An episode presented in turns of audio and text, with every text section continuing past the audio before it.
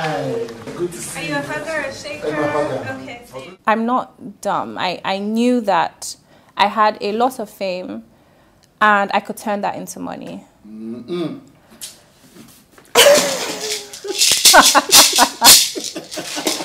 I was saying to my guest today, with whom I had a blast, that one of the reasons I love doing this show is that you, I, I've learned that the, the way the, the way we see people in public, in the media, completely different when you meet them. And that's why I often don't know what questions I'm going to ask until the guest is sitting down, because I want to uncover, hopefully, things that I didn't know, hadn't seen, and hopefully uncover that for the audience as well. This is one of the reasons for that. Tania Omotayo, Tania Teller actually, but you guys know her as Tania Omotayo. My name is Tania Motayo, and I am the creative director of Zyva Lagos and Zyva Kids, and I live in Lagos, Nigeria. It's a riot. She's not okay. She's not well. Tania is not well. They need to create a title of enjoyment minister and I should I should be the owner of that title. That's my profession. Oh my God, we had the funnest of conversations, and you know, it turned around how to wear life lightly, how to own your truth and wear it lightly, how to own every single part of you, you know, controversy, fame, privilege, how to embrace it, how to, how to, you know, how to love life, how to keep life soft. That's really what it is.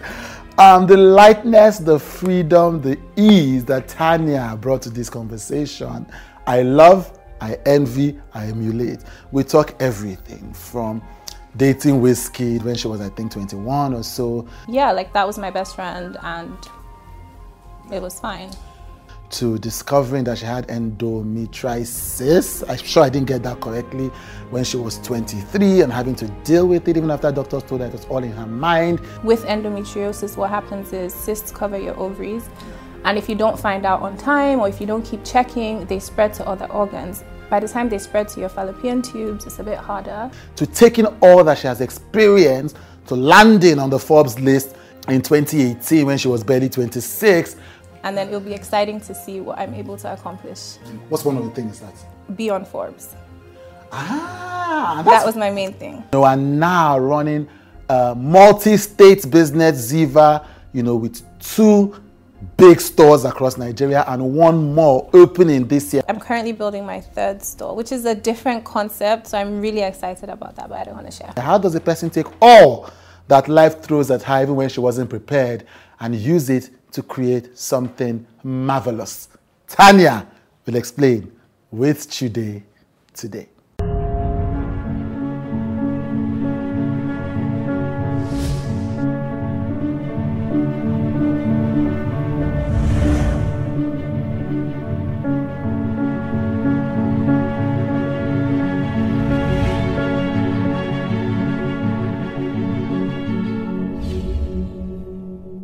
So you're going to be 30 this year, aren't you? Yes! oh my god, I'm still a spring chicken. I know. You know, I've gone to the stage in my life where I can say things like, I remember when I was 30. I'm almost there. You're almost there. Almost there. What are you frightened, excited, or just, I mean, which one? Um, I think I'm excited because Right. I'm a planner and everything I kind of set out to do I before I turned 30, I have done.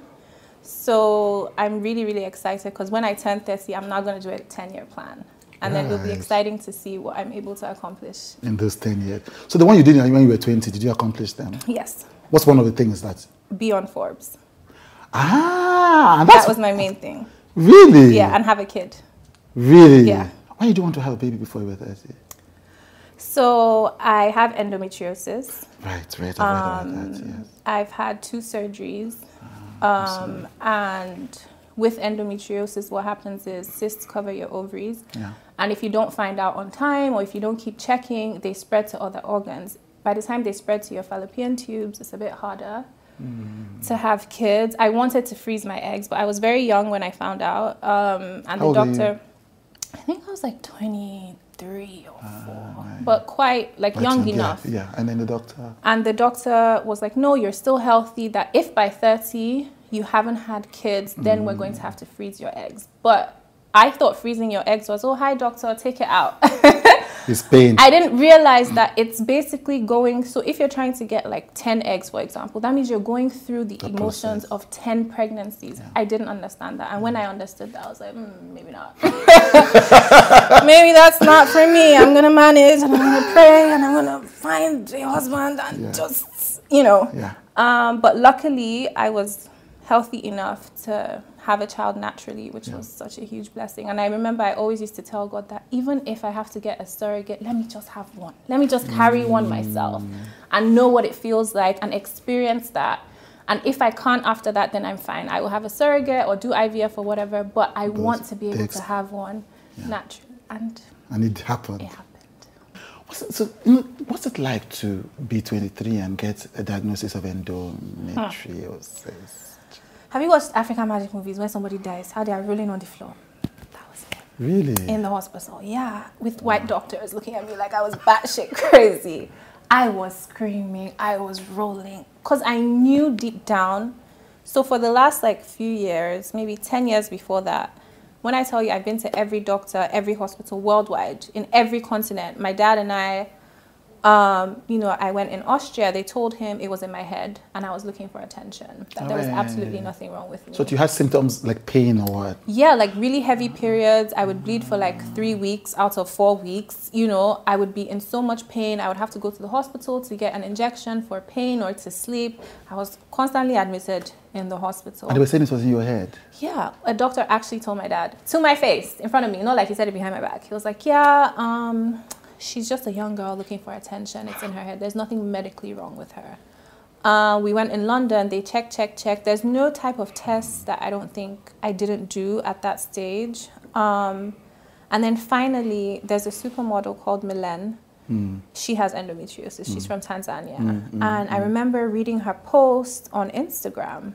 And I just so happened to be in South Africa for, I was working with Mr. Paul. I think Konga or Pepsi, one of them were shooting an ad. So we were all in South Africa.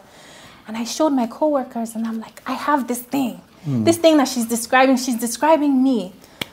My Nigerian sisters, you know who you are. No, God forbid, you not have it in Jesus' name. Why are you, you know, preaching negativity on yourself? I was like, whatever. So I called my dad. I'm like, listen, I read this thing. I feel like this is what is wrong with me. I need money because I need to go to the doctors. He was like, okay, cool. So I booked, um, I Googled and I found a specialist who was like the best endometriosis doctor in South Africa. And I went to see him. And as soon as I walked into his reception, I saw Millen. I just started to cry. I'm like, this is a sign from God. I'm supposed to be here. I had never met her before, I had never spoken to her before.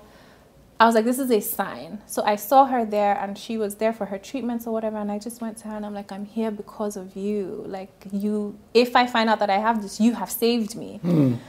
And truly, I told the doctor, I was like, this is what happened. So when he checked, the first thing he said to me is, I can't believe you've lasted this long. Hmm. It's really bad. We have to go into surgery like tomorrow. Like it's really, really bad. You, ha- I have to scrape this off because it's going to start spreading to your other organs. And he was like, oh, that I had stage three endometriosis and stage four is the worst. So literally one step away from the worst. Um, and I remember I finished my work and stuff and I stayed longer. I had the surgery and yeah, the rest is, I guess, history. But it was very hard. Very, very hard. I kind of felt like not rejected um, by God. I can't, I don't know how I felt, but I was upset. Like, I just didn't feel like I deserved to, you know, be sick and have a sickness that cannot be cured. That possibly leads to me not being able to have kids, the only thing that I've ever wanted. So there were a lot of things that I didn't understand and didn't want to understand as well, if I'm going to be honest. Um, it was very painful. I felt very lonely because I felt like nobody understood what I was going through because nobody around me was going through it. And how do you explain how much pain you're in? And then you're going from surgery to surgery mm-hmm. to hospitals, and it was just a lot. Mm. Very painful.